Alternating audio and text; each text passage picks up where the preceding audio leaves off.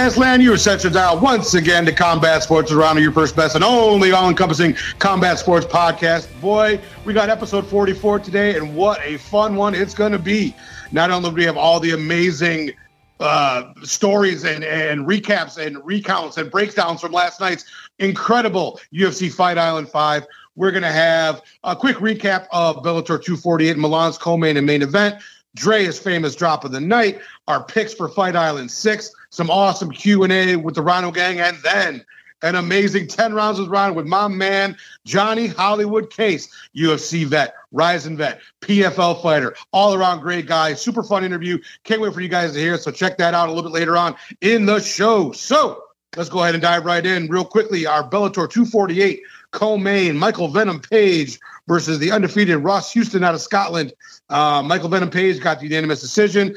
This one didn't turn out to be one of those Michael Venom Page highlight reels. There was a lot of uh, there was a lot of groundwork in this one. It was kind of a slower, slower moving type of a fight, but MVP gets the win again.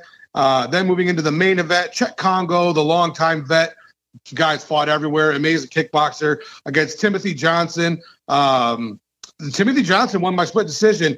Cheick Kongo, I thought landed maybe landed better strikes. Tim Johnson also landed some good strikes, had some good work up against Cage. Good fighter. Uh, again, this one wasn't the most exciting fight in the entire world, but pretty cool that Paris, France now has uh, pro MMA in it. So maybe there could be some cool cards moving forward. So once again, Timothy Johnson wins split decision over Cheick Kongo in the heavyweight division, and MVP beat Ross Houston via UD uh, at 175. So Oh my goodness. I'm so excited. I'm so happy. I'm so hyped from Abu Dhabi.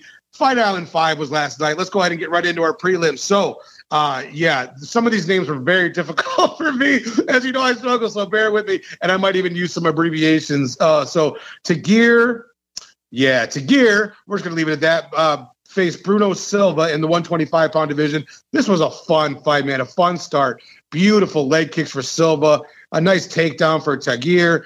Uh, second round, Tagir got another takedown. Then they traded takedowns. Bruno landed some really, really viper like gnarly leg kicks um, against Tagir, but he fought through it. Obviously, being a tough guy, uh, was able to kind of shirk it off and not make it seem like he was struggling, even though we all knew that he was to walk on that thing. Landed some nice takedowns, some nice ground and pound. Used the Dagestani handcuff a lot when they were in the on the ground. Silva, man, put out a good performance, but I thought it was very clearly uh, Tagir fight, uh, winning the the second and the third round. So great fight. Really enjoyed it. Great one. Great way to start out the night. Uh, then moving into the 135 pound division, Tracy Cortez beat Stephanie Egger. Uh, Stephanie was a late replacement for Tracy. Tracy was clearly better in all facets of the game. Lots of takedowns. She backpacked her a lot, was searching for subs. She did eat a really gnarly upkick from Egger, which is probably her highlight of the fight. But Cortez just, you know, she took it, took it on the chin, literally. Uh, and was able to regain top control. And, again, it was the story wasn't too much on the feet. It was really Cortez on the ground dominating cleared UD for her, 30-27 across the board. Great job. We got a question about her in the uh, Q&A a little bit later on. So moving into the 145-pound division, we got uh, Giga Chikadze, or Chikadze, I believe, versus Omar Morales. Again, this one was against two very good strikers, two very strong, uh, imposing kickboxers, who really uh, are dynamic on the feet. Both of them. I watched tape on both of these guys beforehand. This one was a nice back and forth. Uh, Giga had some great body kicks. Omar just kept plodding forward, trying to make the fight, but clearly it was Chikadze all or uh, yeah, Giga all day on that one. Clear, clear, unanimous decision. Yet, yeah, yet again for Giga on that one. So moving into the 135 pound division, we had Tony Kelley versus Ali AlQaisi. Uh, this one turned out to be strange, right? So Tony Kelley coming off of his great kind of fight of the night type of performances last time out against Ali AlQaisi. Uh, this one really, Tony was trying to keep distance and strike. Ali AlQaisi was trying to close the distance, put him in. He put him in some nice near guillotines, uh, get top control. This was kind of a striker versus grappler, kind of your classic matchup. This one ended up being uh, Tony Kelley winning by unanimous decision. Again, I thought it was very close. There was some drama and some uh, fireworks afterwards, which again we'll talk about when we get into the Rhino Gang. So nice win for Tony Kelley. Uh, Ali AlQaisi put on a good performance himself. So look forward to seeing those guys next. Okay, so obviously I kind of went quickly through those first ones because I really wanted to get to this. Holy shit balls, dude. Impa Kasanganay, who I was very high on and still am. Um, as far as his potential and what he could become later on down the road at 185 versus uh, Joaquin Buckley. Uh, some first of all, the fight started with some outstanding exchanges on the feet. Both these guys were hitting hard. Both of them throwing really, really nice, crisp, strong strikes. But then, holy shit, dude, Joaquin threw a kick. Impa, I'm sure we've all seen it a million times. Impa catches it. Joaquin does a spinning fucking back high heel kick to or a heel kick to Impa's face that knocked him out on the spot. His eyes roll to the back of his head. He falls down. It's one of the greatest knockouts I've ever seen, that you've ever seen, that we've all ever seen. Okay. Amazing. Got the 50K bonus. Holy shit. I think we're going to be seeing that on the TL for a long time to come and deservedly so. Great win for for for Buckley. I'm so glad he got the bonus. What an incredible thing. It's rare that we see something that you almost never ever see. And gosh, what an amazing moment for that kid. And I'm really, really stoked for him. And I'm really glad he got the bonus as well. I really like Kasanganay, dude. I think that guy has a tremendous future at 185. He just he just got caught with an amazing shot last night. So look forward to seeing both of these guys come back. Uh, moving into the heavyweight division, Rodrigo Nascimento versus Chris Daukaus. Uh, really quickly, 45 seconds into round one. Quick KO, left hook, followed by a little bit of GMP, and then another left hook for Chris. Knocked Rodrigo out, put him out. Another quick win for Daukaus. Fantastic performance from him. Uh, he's 2 0 now, and he, he really is looking to make some noise in the heavyweight division where besides maybe the top four or five, it's pretty wide open. So good on him. He was he was fun to watch. Uh, then moving on to Tom Breese versus KB Bhullar, uh, the Bengal. Tom Breese is an incredibly fucking strong striker. Okay, wow. For being a tall, lean kind of guy, and the ladies loved him, by the way. I saw a lot of that on the TL last night. Handsome, handsome dude. Uh, he hits with such ferocity. It was incredible. I was so impressed from him. His snapping jab was really the key of that fight. Just pop, pop, pop, you know, really, really hard jab. He actually finished him almost when he knocked him off. The, the sequence began with a beautiful jab, knocked KB onto his bottom. He fucking Breese got a top finish with some GMP. First round TKO for uh for Tom Breese. What that was very impressive. The problem with that was the, the, those two fights, both the Chris and the Tom fights, were good finishes. But man, we had just seen something so monumental, right? I don't think I, I don't think I gave them their due last night, but in watching them again today, yeah, really, really impressive stuff. All righty, moving on to Youssef Zalal versus Ilia Topuria which was man, this was this was a coming out party for Topuria. Youssef Zalal is a great fighter, and he has really looked great as of late. Topuria shut him down in pretty much all facets. Zalal did a great job of, of, of staying alive, right? But that's pretty much all he did was stay alive. Topuria was absolutely the aggressor. Fabulous takedowns, fabulous top control, searching for sub after sub after sub. Lots of chain wrestling, beautiful jits. I was really really impressed with Topuria, who gets the uh, decision on that one. All right, moving into the very quick one. Big Tom Aspinall out of England fought Alan Baudot. Uh, they came out swinging.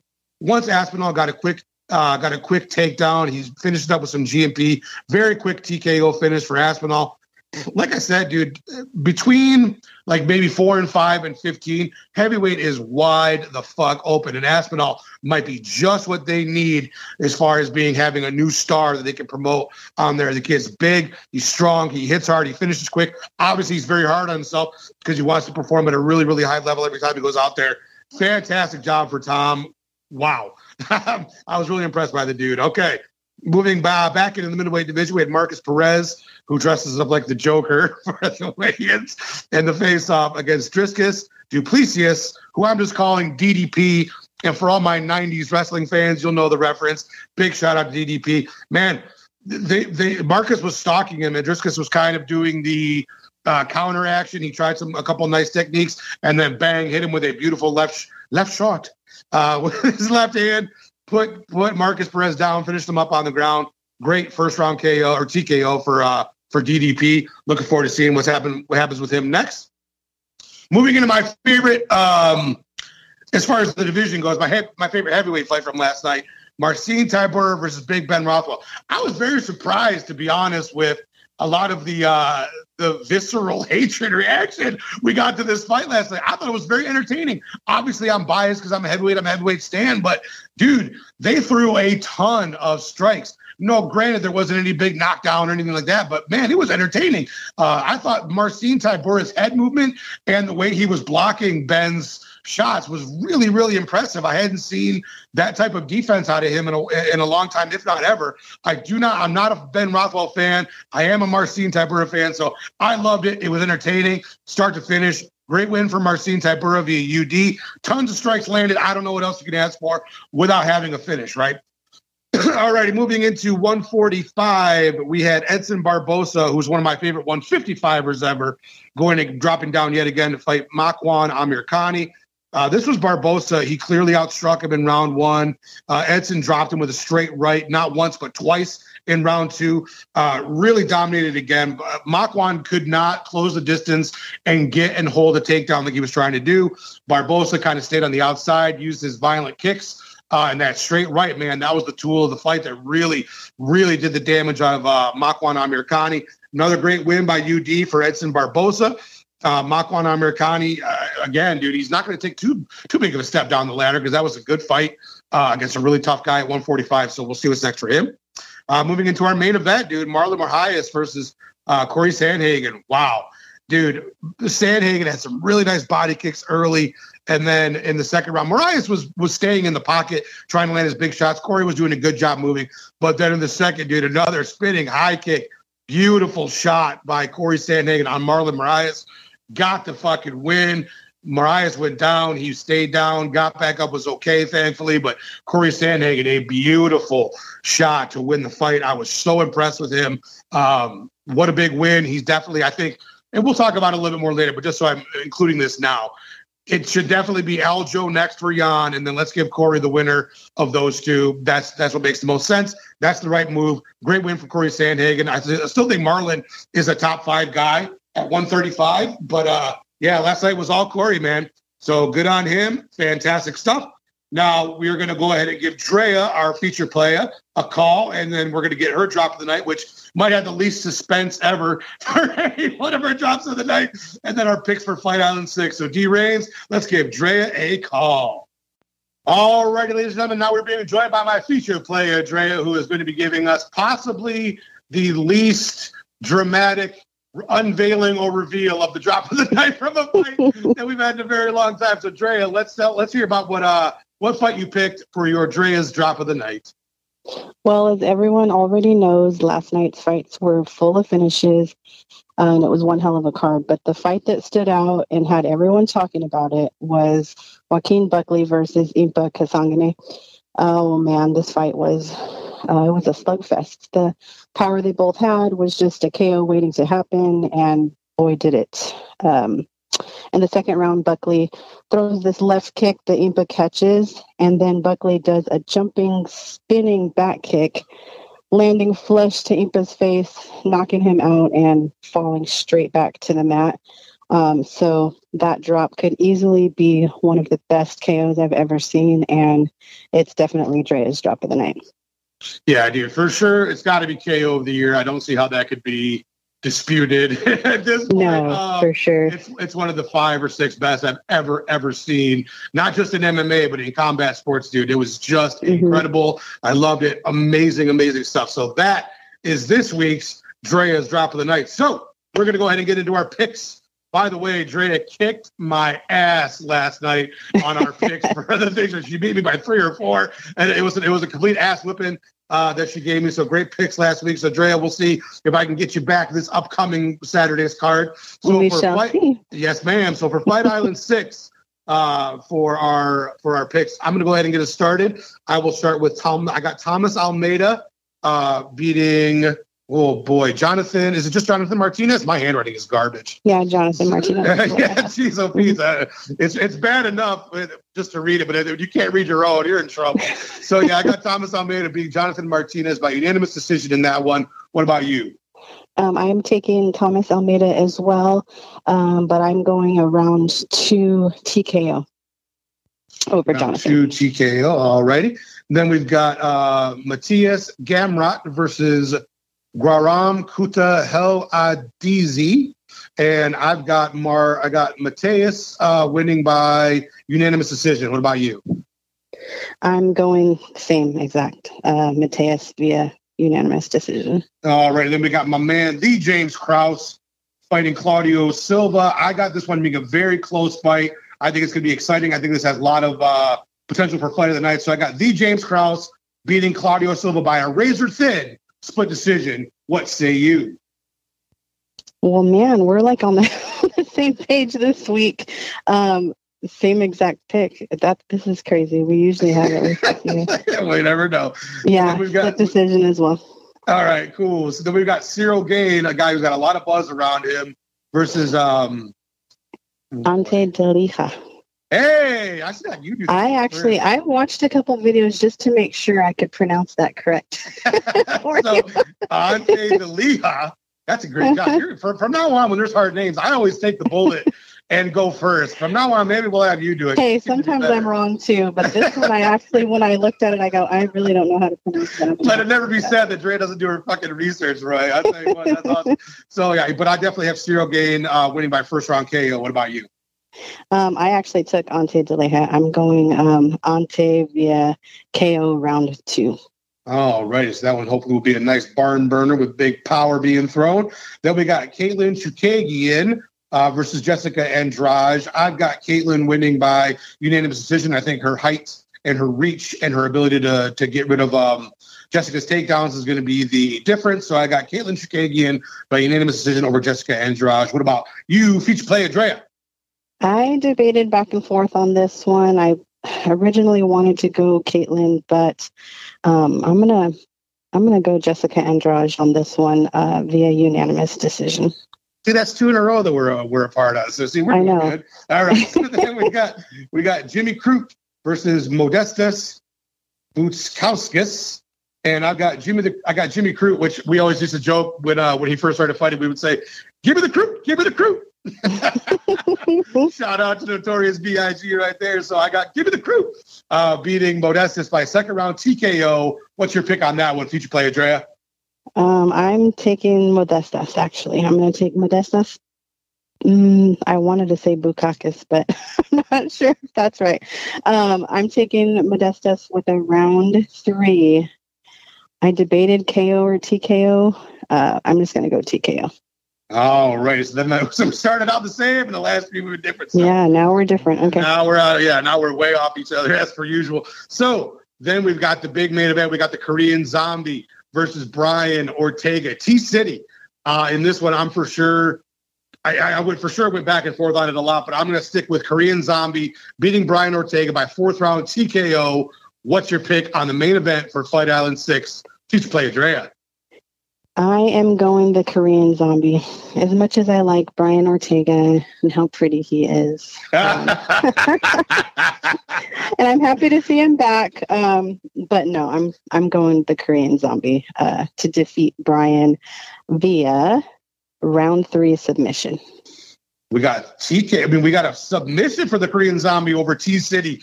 T City, yeah. who's named T City. He is the. City. I know he is. Oh, they're wow. both. They're both pretty good. So I don't know. We'll see. I am impressed that this is the this is the stance that you are taking on this. I yeah, that's incredible. So uh, Drea has limited time today, so we're going to go ahead and bid her adieu, and I'm going to go ahead and shoulder the Twitter question. So Drea, thank you very much for joining us for your phenomenal Drea's drop of the night and your picks for next week's Fight Island. And once again, you kicked my ass this weekend on your picks. we'll see if I can redeem myself next weekend. And thank you so much for joining us yet again. All right. See you next week. All right, ladies and gentlemen, now let's get into our Twitter questions from some members of the Rhino Gang. Our first Twitter question comes from my friend uh, at Brat MMA, and she says, Hey, Rhino, I just have a question for the podcast about Buckley's KO. Um, I asked Juice the same question, sort of, but I'm looking for your perspective on how amazing it actually was. Like on a top five list of things that happened in MMA, where does that kick rank? Well, Brett, hey, thank you so much for writing in that question, my friend. Um, to answer it, it's it's like it's one of those things where it's definitely in the top five things um, as far as striking finishes that I would say. You know, some other things that would be on the list and not necessarily in any sort of order, would be the Showtime kick. Obviously, even though that didn't actually knock out Benson, it was still the first time we ever saw that and amazing. Uh, Yair's last second upwards elbow um, or back elbow, I probably should call against Korean Zombie. Edson's kick on Terry Etim, which we'll talk about a little bit more in the uh, questions.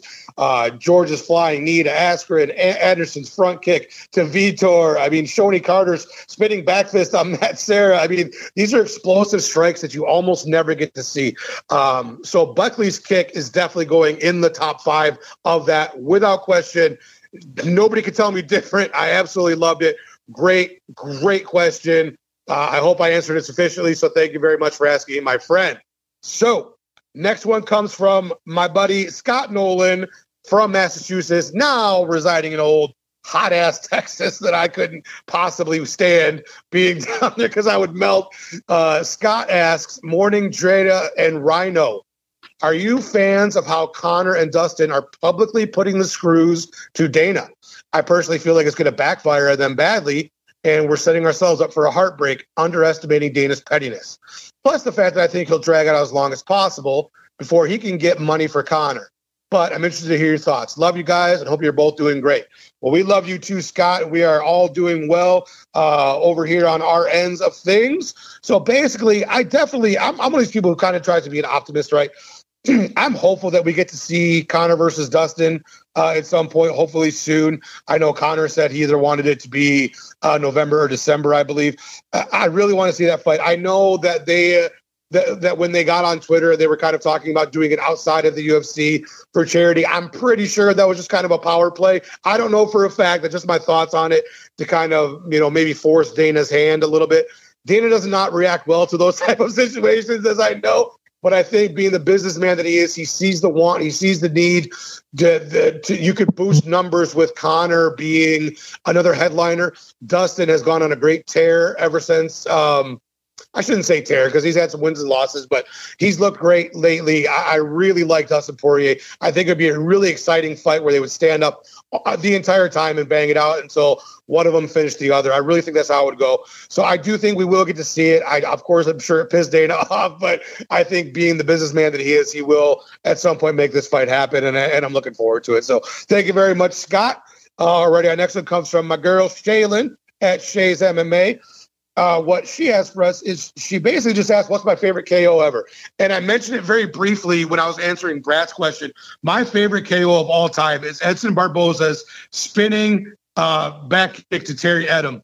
This, the force that it landed with, the the way that Terry completely locked up, right? The way that he fell backwards like a zombie. It was so incredible. I had never seen a kick like that before everybody knows that I talk about her all the time is that, you know, I was a pro boxer. So the things about MMA that I love are some of the things that are non boxing related at all, right? Some of the beautiful kicks, some of the beautiful knees, some of the beautiful elbows, uh, some of the takedown submissions. These are aspects of MMA which made me fall in love with it, right? In addition to boxing.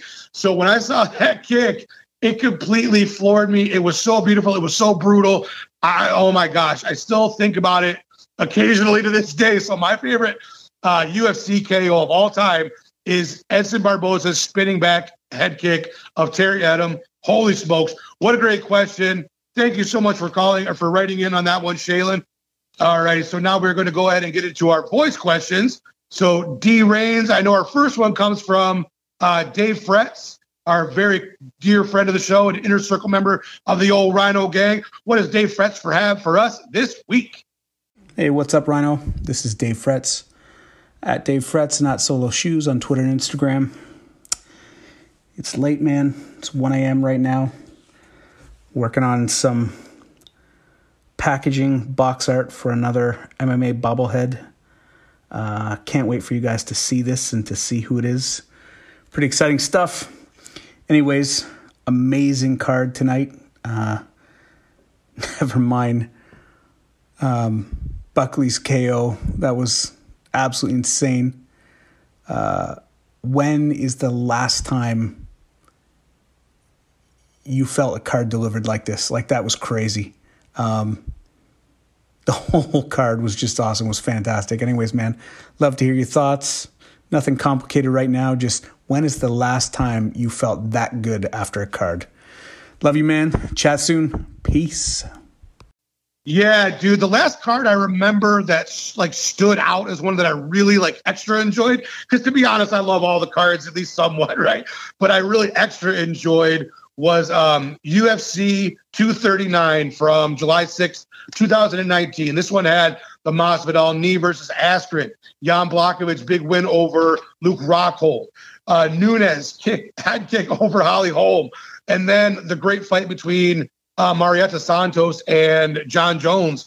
So Jon Jones got really pushed to the limit, and you know it was a great fight. And that card really stood out to me as one. It was really fun. It was one of the last times I remember watching it with a big group of guys, and then with the um when the Jorge Masvidal fucking knee hit Askren, the entire house exploded. I'm sure I've referenced it on the show previously, but my God, like all 10 or 12 of us that were there all immediately erupted, and it was so fun. And then it turned out to be a really good overall card. So yeah, UFC 239 was probably the last time I had that much fun uh, watching a card, bro. It was awesome. All righty, so.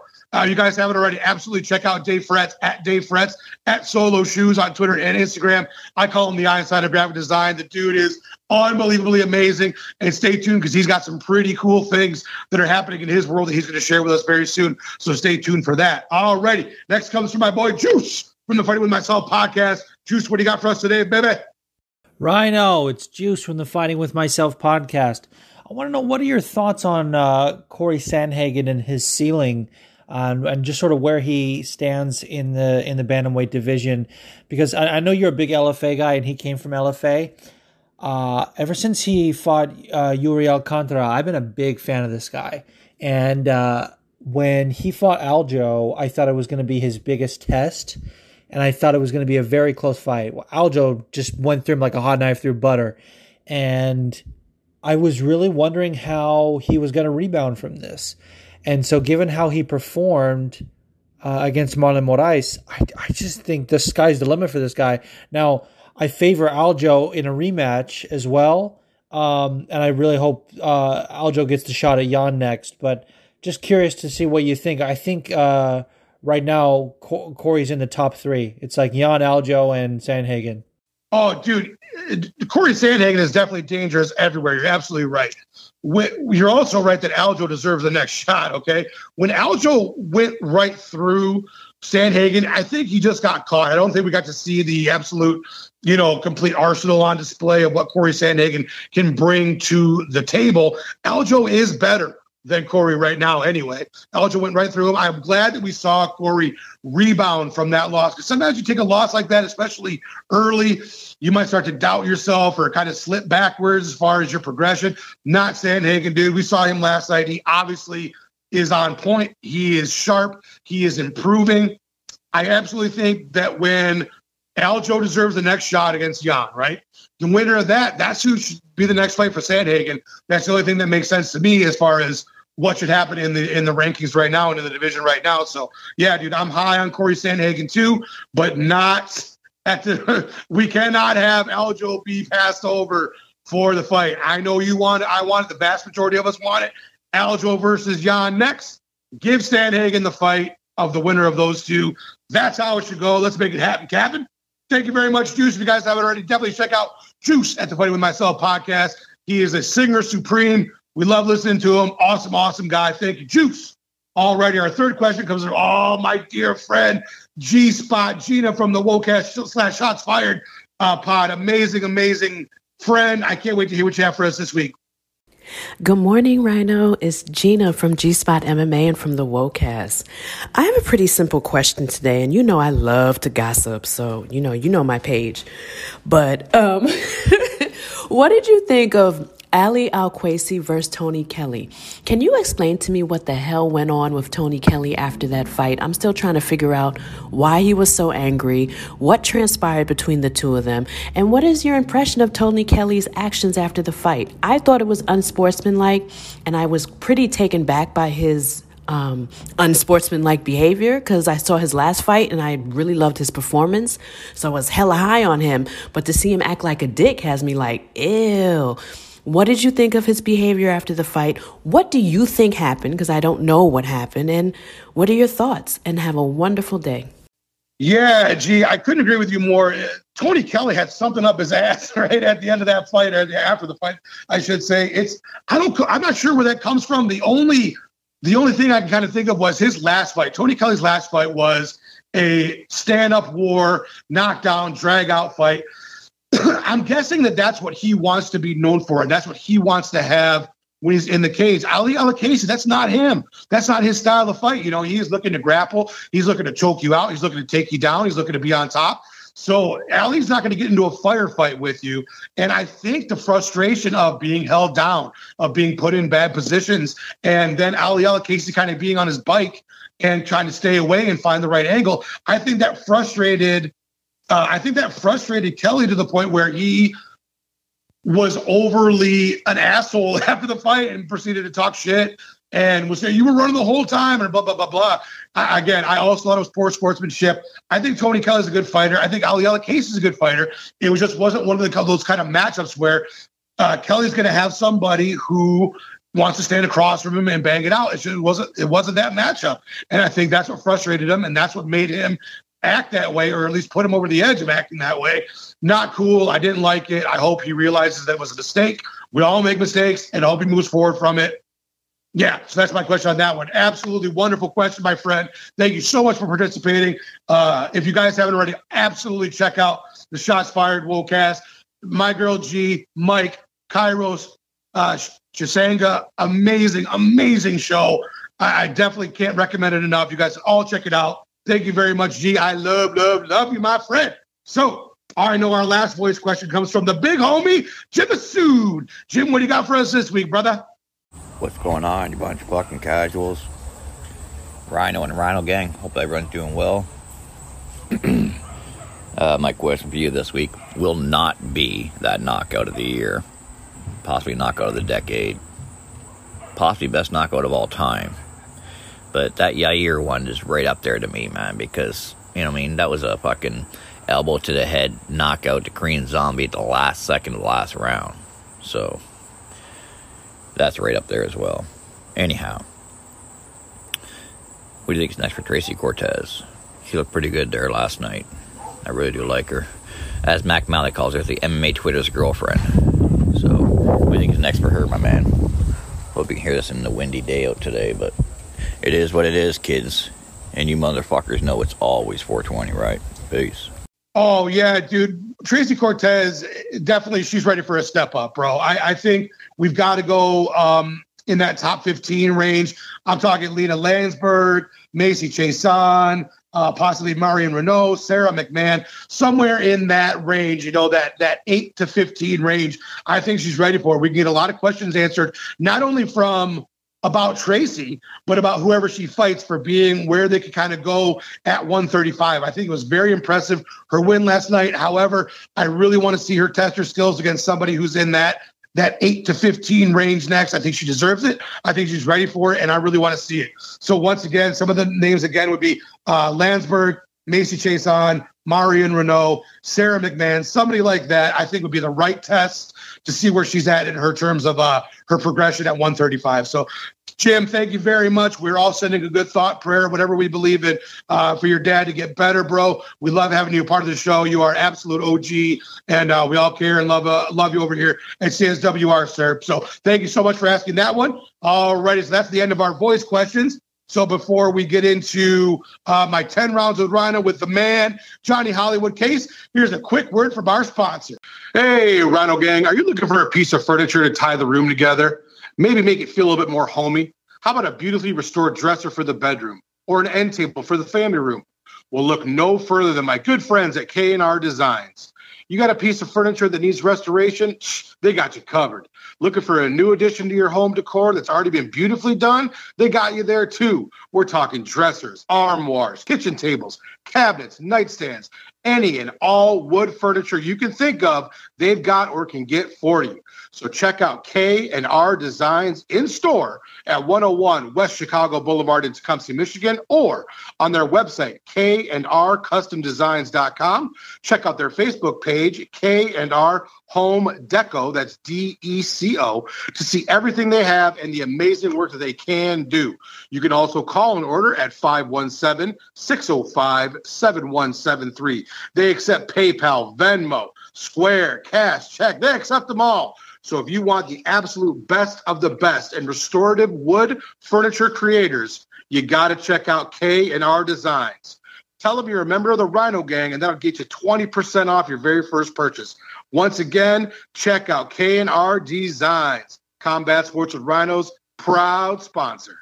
Everybody out there in podcast land, thank you so much for tuning in once again to CSWR. As you know, I'm your host, Rhino, and today we've got a very special guest, rising lightweight, my man, Johnny Hollywood Case. Thank you so much for joining us, sir.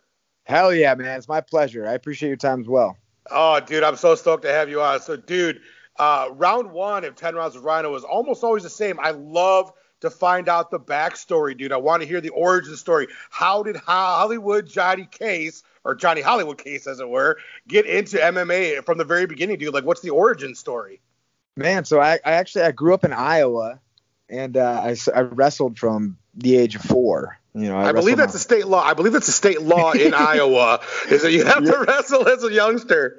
Yeah, yeah, for sure, man, for sure. So then, you know, I was kind of a wild kid, but by the time I was in high school, all I really wanted to do was, you know, fucking party and, and fuck girls and, and fight. You know what I mean? So I was like, huh, maybe this MMA thing has got a little bit of a uh, a hook for me, you know. So I started. Um, I went to my first fight and and I was kind of really intrigued, you know, and I remember thinking like, damn, I, I don't know if I want to fucking fight, but I, I definitely want to learn how to fight, you know. So then I started training and and and you know at first I got my ass kicked. Everybody was kicking my ass, but I just kind of stuck it out. And uh, next thing you know, I'm hanging with these guys who are you know not only not only fighting but they're winning fights. And I'm like, okay, you know, maybe I, I kind of want to test myself a little bit. And um, took my first fight. Um, uh, you know, a few weeks after my 18th birthday, and and never looked back. The Rest is history.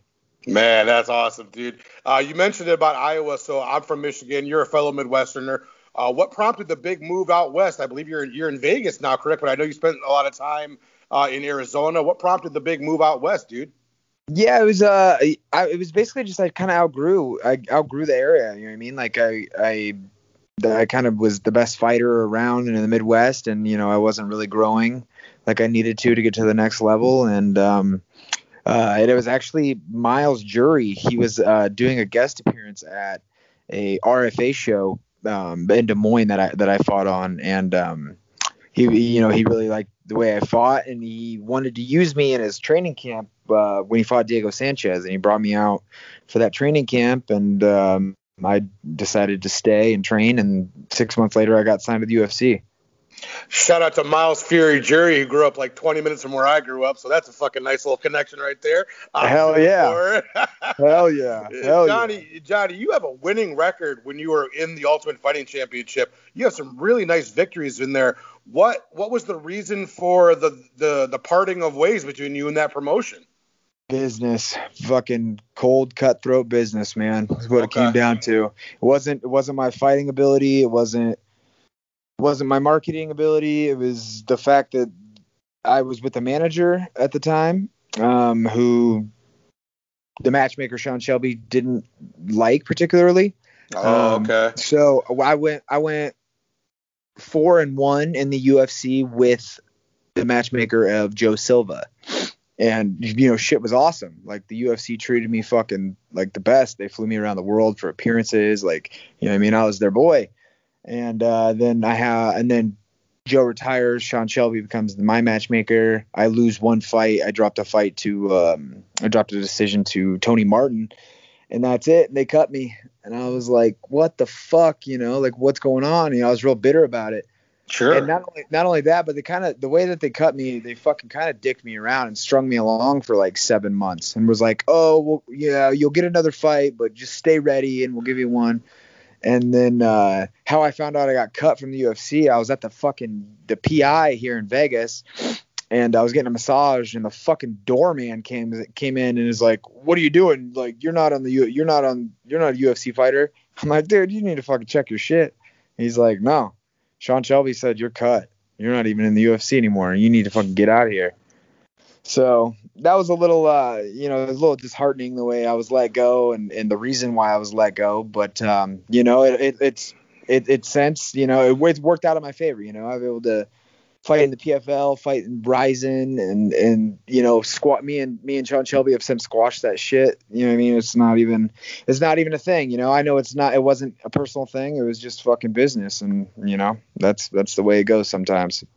Wow, yeah, dude, what a what an amazing fucking story, and I'm glad you're right. I'm glad things have worked out the way they have for you uh, since the subsequent departure uh, from the UFC. So, dude, you're only 31 years old, but you've had 35 pro fights uh, across lots of different organizations. You already referenced the PFL, the UFC, Rizin. Do you have some sort of timetable where you see you want to stop, or just kind of like play it by ear? You're like, like fuck, if I'm still winning and feeling good, I'm gonna fight over 40, or is there some exit strategy that you have already?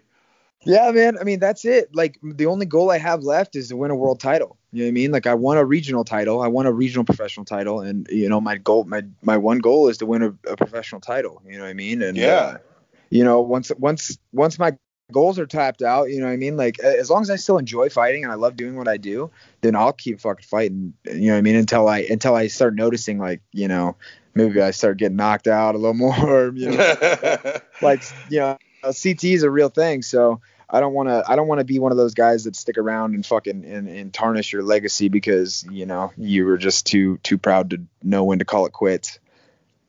Yeah, that makes perfect sense to me. Obviously, I had a shit ton of pro fights myself, and CTE is uh, something we've uh, we've discussed on this show a little bit with some of the fighters that I've talked to, and it is yeah, it's absolutely a real thing. You have you you have to look down the road.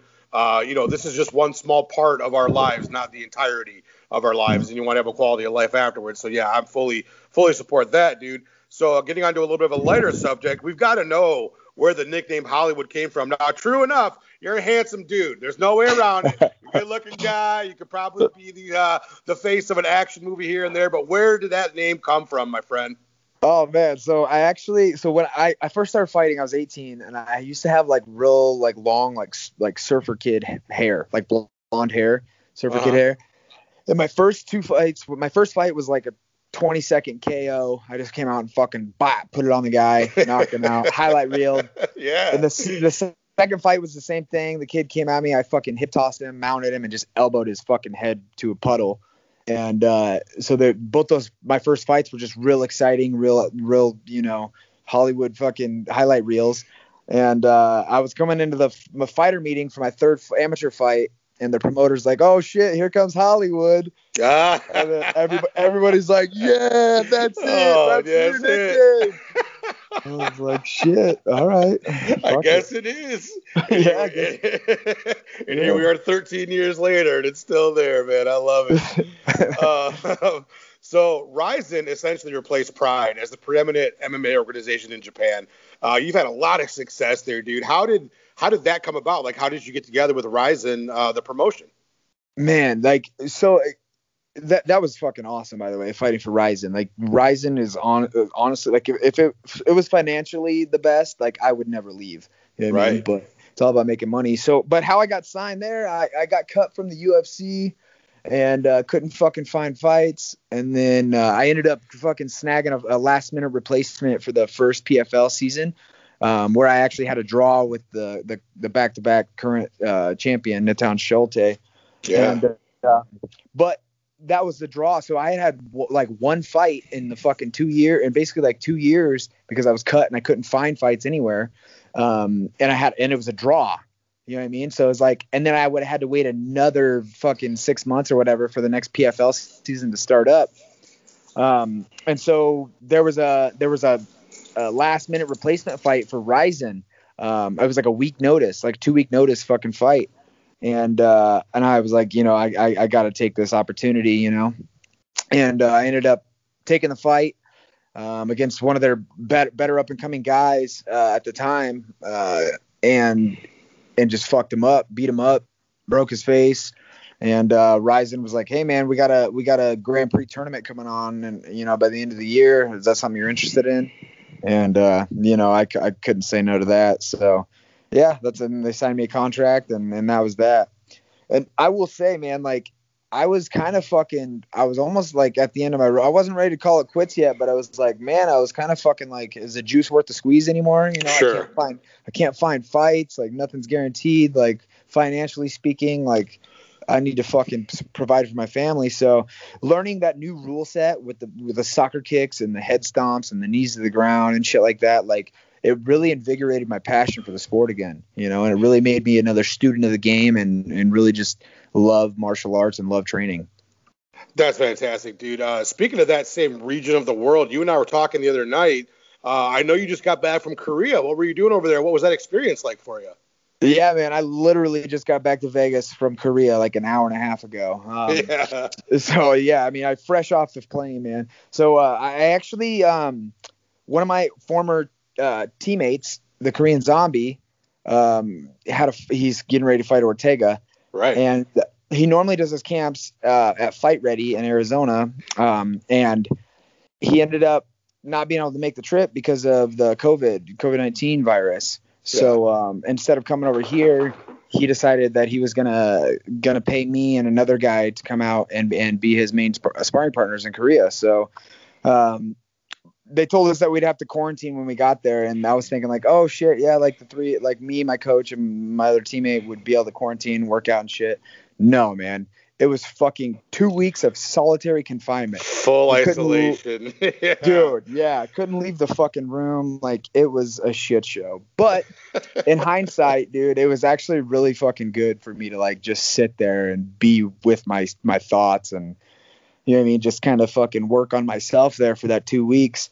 And uh, by the time I got out, man, I was so fucking excited to train. And and you know, Zombie and his wife are just so amazing. Their whole team is just they're just such good people. You know what I mean? So being around those guys for the last two months has just been has been a, a real a real pleasure as well. Oh, that's super fucking cool, dude. I'm really glad I included that question because in no way did I did I think we were going to be talking like firsthand about the Korean zombie in this conversation. So look look where this has taken a turn, and I'm all for it, dude. I'm really Hell glad I came up with that one. Um, Hell yes. Yeah, brother. Do we uh do we have any idea when, where, why, and how we might be able to see you back in the cage, dude? No, so yeah, it's kind of fucking like a toss up. I'm still signed. I'm signed with the PFL currently, um, and so like you know, I, as far as like getting fights, it's it's kind of depending on when they start the next season up for 2021, and that could be mm. April or May. Um, but you know, like especially after the fucking momentum I had last year, like it's really a fucking bitch to have to sit out a whole year. So I was hoping maybe uh, Japan will open up the uh, visa restrictions and they'll allow foreign fighters to come in there and maybe just maybe I'll uh, I'll get the the go ahead from PFL to give to let me have one fight on that New Year's Eve card for Rizin, um, and then I'll just go over there, pick up another win, pick up some paychecks, and uh, be ready to go for 2021 with uh, the PFL and fresh off a win the world famous Rizin New Year's Eve card, which is always a fucking banger, dude. And I'm, I yeah, I, am really excited that I, and hoping you can get on that as well. So speaking of Japan, dude, you've spent a lot of time in Japan over the past few years. Um, I know it's it's an interesting cuisine for those of us from the here from the from the West, you know, who have never been over there before. What are some of the most interesting things you've been able to uh, eat when you've been over there in Japan? Dude, so there's only been one thing in my life that I've that I've eaten, and I would never eat again. And it was this called it was like a, a green egg. So what it is, it's a fucking chicken egg that that's kind of partially they let develop in in the egg and then they they crack the egg and and put it in a brine and let it fucking age for I don't know however many years, right? And oh no! Fucking so so they took that and sliced it in like little thin slices and put it on top of like a sushi roll. Uh-huh. And uh, man, that shit was fucking foul. That foul. Tasted like, tasted like rotten dead. Tasted like death. Exactly what it sounds like. So, uh, but hey, I tried it. You know, what I mean, I tried it despite the smell, despite the look. I tried it, and yeah, you're never... you're a brave man, dude. For I dated a girl who was Filipino for a long time, and they have a they have a similar sort of thing called balut, which is a duck egg, which they let develop into kind of like a sort of a duck. You know what I mean? And you crack it open, yeah. and you put vinegar on it. And I was, oh, bro, I tried it, and that was not even aged or fermented like what you had to deal with. So good on you for for having the balls to try that, man. Uh, so post fight, so we t- we talked about that a little bit earlier when we were uh, chit chatting. Post fight, dude, what? What does Hollywood turn into, man? What do you what do you propose or you think you're going to do uh, once you actually do decide to put the gloves in the middle of the cage for the last time? Man, you know what? Like, uh, uh, promoting MMA has always been my passion. You know, I mean, I bought a company back in 2016. Um, kind of fucking had to deal with a bunch of legal shit that wasn't even, you know, that I inherited when I bought the company, and uh, I just fucking kind of put it on the back burner. You know, it's it was too much stress for me to do that, and also be a fighter. So, Right. you know, once I'm done fighting, I think I'm gonna I'm really gonna invest in that doing that full time. But um, you know, ho- honestly, like I really like doing like like protecting the people I love. You know what I mean, and like protecting my community. So I really thought about maybe getting into law enforcement. Law well. enforcement, yeah. So law enforcement would be something that's amazing. I know there's a lot of guys who have uh, who not only treat uh, treat not only teach like different tactical maneuvers or hand to hand close quarters combat with other law enforcement officers, but um, have been involved with military and other sorts of things to try to help those guys uh, learn different ways of of policing and of uh, being in the military. So that would be a natural connection. You know, I mean, there's a lot of people I think who've been involved in law enforcement. I could definitely see that for you. Um, they wouldn't know looking at you being like you're a regular sized guy walking down the street. They wouldn't know what they were messing with. if, they, if they were like, "Fuck this guy," I'm gonna fucking take care of him. They would be choked out real fucking quick. Um, So one, Exactly. yeah, dude. One last quick question. Uh, we actually have already careened through, but we, we we rocked through it pretty fast. So I definitely always write a couple bonus questions. So for me in studying, because I've seen you fight plenty of times, Johnny, but for me, one of the, the the aspects of your fighting repertoire of your arsenal is your incredible takedown defense. Now, if anybody watches five uh, Johnny Case fights, they're going to see dozens of doubles or guys attempting to take you down with singles and shooting in on you. It almost never ever works. Do you think that came from the wrestling background growing up, or was that something you think you more developed later when you were training in your MMA uh, styles? I, you know, honestly, like I was never a real good wrestler. You know, I mean, I was kind of like I got like second place. You know, more than more than anything. Like se- I was like a second place guy. You know, what I mean, I, I Yeah. was. But by the time I was like my junior senior year, I started winning more tournaments and stuff like that. But um, you know, honestly, like I didn't really get as in, as good as a wrestler until I started fighting. You know, and started doing MMA wrestling. So definitely developed as I, I started learning kickboxing and boxing and footwork and moving my feet more is what what it came down to ultimately. Dude, you make it look easy. Like you know, it's one of those situations where it's like, like you, remember how Chuck Liddell would people just try to take him down and they, and they just never would work. That's Yeah, kind of how totally. that's kind of how I was thinking when I watched your videos. I'm like, I, I think somebody who's like a, like a, we call we joke we call people casuals, people who just watch like the, the pay per views and like the big you know whatever. We joke Sure, about sure. casuals, but I think if a casual watched you, like if he can do that, why doesn't everybody just do that? why doesn't everybody just, why everybody just, just suck him off when they try to take a suck and six? Like that? I mean, look at that guy; he does it easy. It's like fucking it's so funny. Well, Um, I, well, I appreciate you saying that, man. That really. Oh, that- dude, I, I tell the really truth. I tell the truth, man. I say how it is. So, uh, bro, we have actually careened our way all the way through 10 rounds with Rhino. And I got to let you know, Johnny, I so super appreciate it. I know your schedule is crazy busy, and I really appreciate you taking a little bit of time out to be on Combat Sports with Rhino tonight. Fuck yeah, man. It's my pleasure. My pleasure. This is Johnny Hollywood Case, and I just went 10 rounds with Rhino. Oh, dude, how cool was Johnny Case, bro? He was so engaging and so fun. I, you know, I love to uh I love to have somebody on who really is enjoying the process, and he absolutely was. What a great guy! Absolutely check out uh, Johnny Hollywood Case not only on Twitter but on Instagram. Um, I can't wait to see him fight in the PFL next time he gets in there. So so cool! Huge fan for life over here uh, uh, at CSWR from my man Johnny Case. So I definitely have to thank this week's contributors. We got Big Brat from MMA, Brad MMA, I should say. Scott Nolan, Dave Fretz, Juice from the Fighting With Myself podcast, Gina from the Whoa slash Shots Fired pod, Shaylin, Jim Assoon. Thank you guys so much for writing and calling in. It makes the show so much better and more fun. I really, really appreciate it. Shout out to some other members of the Rhino gang. My girl Molly at Hells underscore Bells 99. Check out her blog. Um, which is afterthebell.wordpress.com. If you want to talk about, if you want to hear her read her talk about uh, pro wrestling and, and love and mental health, all sorts of very cool stuff, definitely check out Molly at hells underscore bells 99 and check out her blog. Super duper cool. My girl Cat, big, big smooches for you. APB, Sin City Sarah, Trouble, Mike and Kairos. Thank you guys so much. The homies from the MCCI Ashley, the MMA nerd, Miss Fight Diva, the homie D. Crons, my dude in the boxing world, Marquise from Weak Sauce Radio. What a great writer. What a great dude. Love that guy, man. Uh, all the both the ladies from the TKO pod, Chelsea Delilah, Pokey Mama, both Pamelas, the homie Mixed Man, who is on his great uh, great tour of the United States right now. Love checking in with you, my dude Ryan, my girl Lanta Brown, and then of course my triple D's, Drea, D Rains, Dave Fretz.